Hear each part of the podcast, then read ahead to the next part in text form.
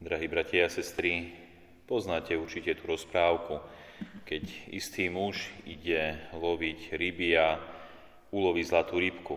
A tam mu povie, ak ma pustíš, splní ti tri želania. Alebo rozprávku o Aladinovi, kedy Aladín vstúpi do tajnej jaskyne, nájde tam starú lampu a keď ju chce vyčistiť, ošúchať, tak vtedy z tej lampy vyjde džin a taktiež mu povie, pán môj, splním ti tri želania. A tak tí ľudia rozmýšľajú. Rozmýšľajú, čo by si mohli želať. Rozmýšľajú, ako najlepšie využiť túto možnosť troch želaní. A tak, milí bratia a sestry, čo by sme si my želali, keby takto zlatá rybka alebo ten džin nám ponúkol, splním ti tri želania, nech sú akékoľvek. Čo by sme si želali? Niekto by si možno želal bohatstvo, aby bol bohatý a do konca života zabezpečený. Niekto by si možno želal zdravie, niekto možno nesmrteľnosť, niekto by si možno želal slávu, dobré postavenie, niekto možno životnú lásku. Jednoducho je množstvo vecí, po ktorých túžime, ktoré by sme možno chceli mať, a ktoré vlastnými silami nedokážeme dosiahnuť. Potrebovali by sme akoby nejakú vonkajšiu silu, ktorá by nám pomohla a naše želanie splnila. A tak sa pozrime možno v tejto myšlienke na dnešné prvé čítanie. Taktiež pán Boh hovorí kráľovi Šalamúnovi. Hovorí mu, želaj si, čo chceš a dám ti. Dáva mu možnosť výberu. Môže si želať čokoľvek môže si želať bohatstvo, silnú armádu, môže si želať čokoľvek a všimnime si, čo si tento kráľ, múdry kráľ želá. Hovorí Bohu, že si želá chápavé srdce, že si želá múdrosť, aby doslova vedel spravovať tvoj ľud a rozšírovať, rozlišovať medzi dobrým a zlým. Veď kto by ináč mohol spravovať tento tvoj ľud, taký početný, hovorí Šalamún, Bohu.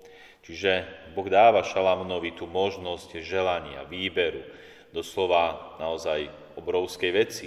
Šalamún si žila múdrosť, byť múdry, mať chápavé srdce a Boh ho za to pochváli, keď mu hovorí, Žiadal si múdrosť, aby si rozlišoval právo. Hľa splním tvoju žiadosť, dám ti srdce múdre a chápavé, také, že, bude podob, že jemu podobné nebolo pre tebou ani po tebe nebude. Boh veľmi rád splní toto želanie Šalamúnovi. A tak, milí bratia a sestry, čo je to múdrosť? Čo je to múdrosť, ktorú takto chváli Boh? Určite táto múdrosť nie je iba o tom vonkajšom, čiže veľa vedieť, veľa vecí chápať, veľa veciam rozumieť, byť študovaný. O tomto múdrosť určite nie je, aj keď môže byť jeho súčasťou. Určite tá múdrosť nie je ani to chápať veci v kontexte, ako medzi sebou súvisia. Tá múdrosť musí ísť ešte ďalej. A keď sa tak na to pozrieme v kontexte dnešného Evanielia, čo je to múdrosť, tak je to niečo, čo presahuje tento život. Niečo, čo ide za hranice tohoto života. Veď aj Šalamún, keď si žiada tú múdrosť, tak ju chce len preto, aby Bohu slúžil, aby vedel dobre spravovať Boží ľud, čiže ľud, ktorý má slúžiť Bohu. Čiže tiež akoby prekračuje hranice tohto pozemského, tohto ľudského, tohto, čo pominie. A tak, milí bratia a sestry, čo je to múdrosť kontexte dnešného evanielia?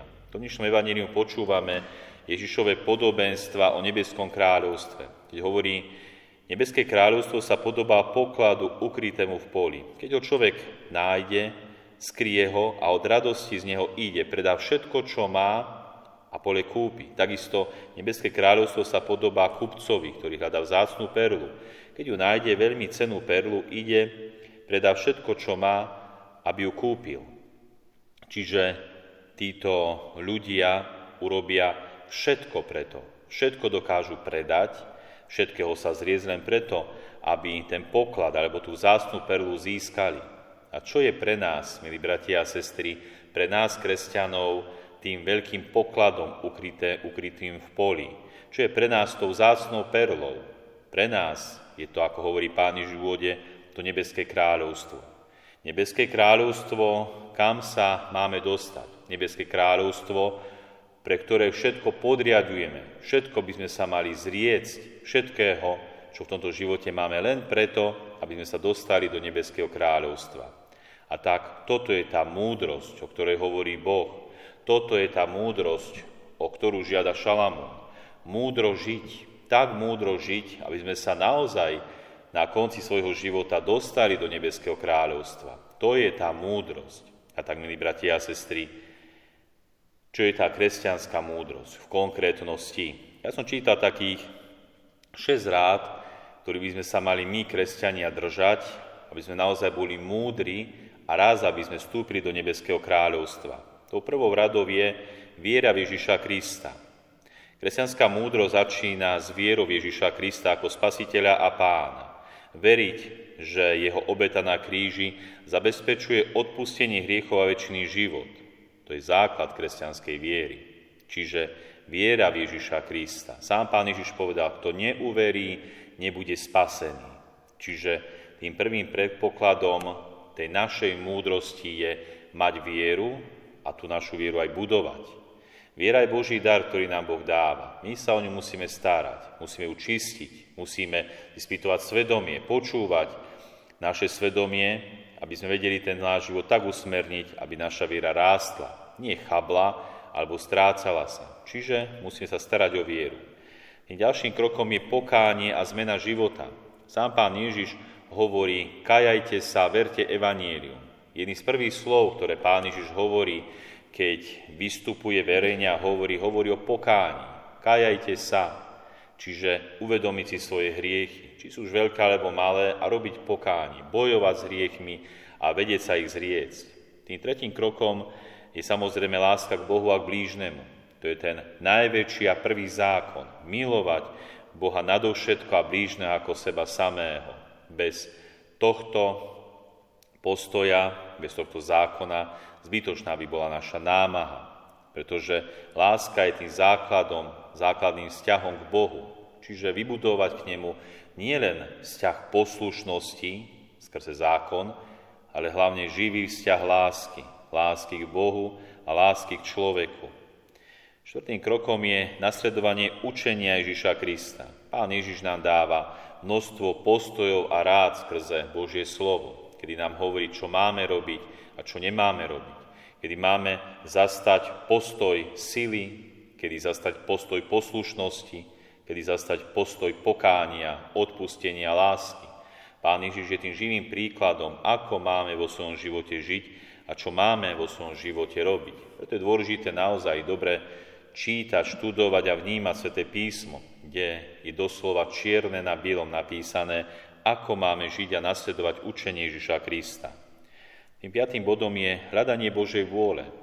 Boh má pre každého z nás nejakú cestu a plán, čo máme vo svojom živote robiť, kam sa ubrať, možno pre tých mladších na akú školu ísť, do akého zamestnania, do akého vzťahu vstúpiť. Jednoducho Máme sa učiť vnímať tú Božú vôľu. Kam nás Boh posúva, čo pre nás má pripravené. Ak tú Božú vôľu dokážeme vnímať, tedy aj náš život bude lepší, krajší, možno menej bolesný a predsa ten život, ktorý vedie do cieľa, čiže do nebeského kráľovstva. A posledným takým postojom a bodom je trpezlivosť a vytrvalosť aj v kríži. Čiže aj v našom živote veľakrát musíme zaťať zuby a ísť. Nie hľadať iba to príjemné, ľahké a pekné a doslova nie je ten kríž. Či je to už kríž bolesti, kríž utrpenia, kríž možno nejakej ťažkosti v živote, kedy my ako kresťania máme nie svoj kríž, s ktorým sa máme stotožniť. Takže, milí bratia a sestry, toto je takých šesť rád, ktoré nám dáva církev, aby sme aj my nadobuli tú múdrosť, múdrosť kresťana, ktorý robí čokoľvek preto, aby získal vzácnu perlu, aby získal vzácný poklad, ktorým je nebeské kráľovstvo, konec koncov spása našej duše. Snažme sa o to. Amen.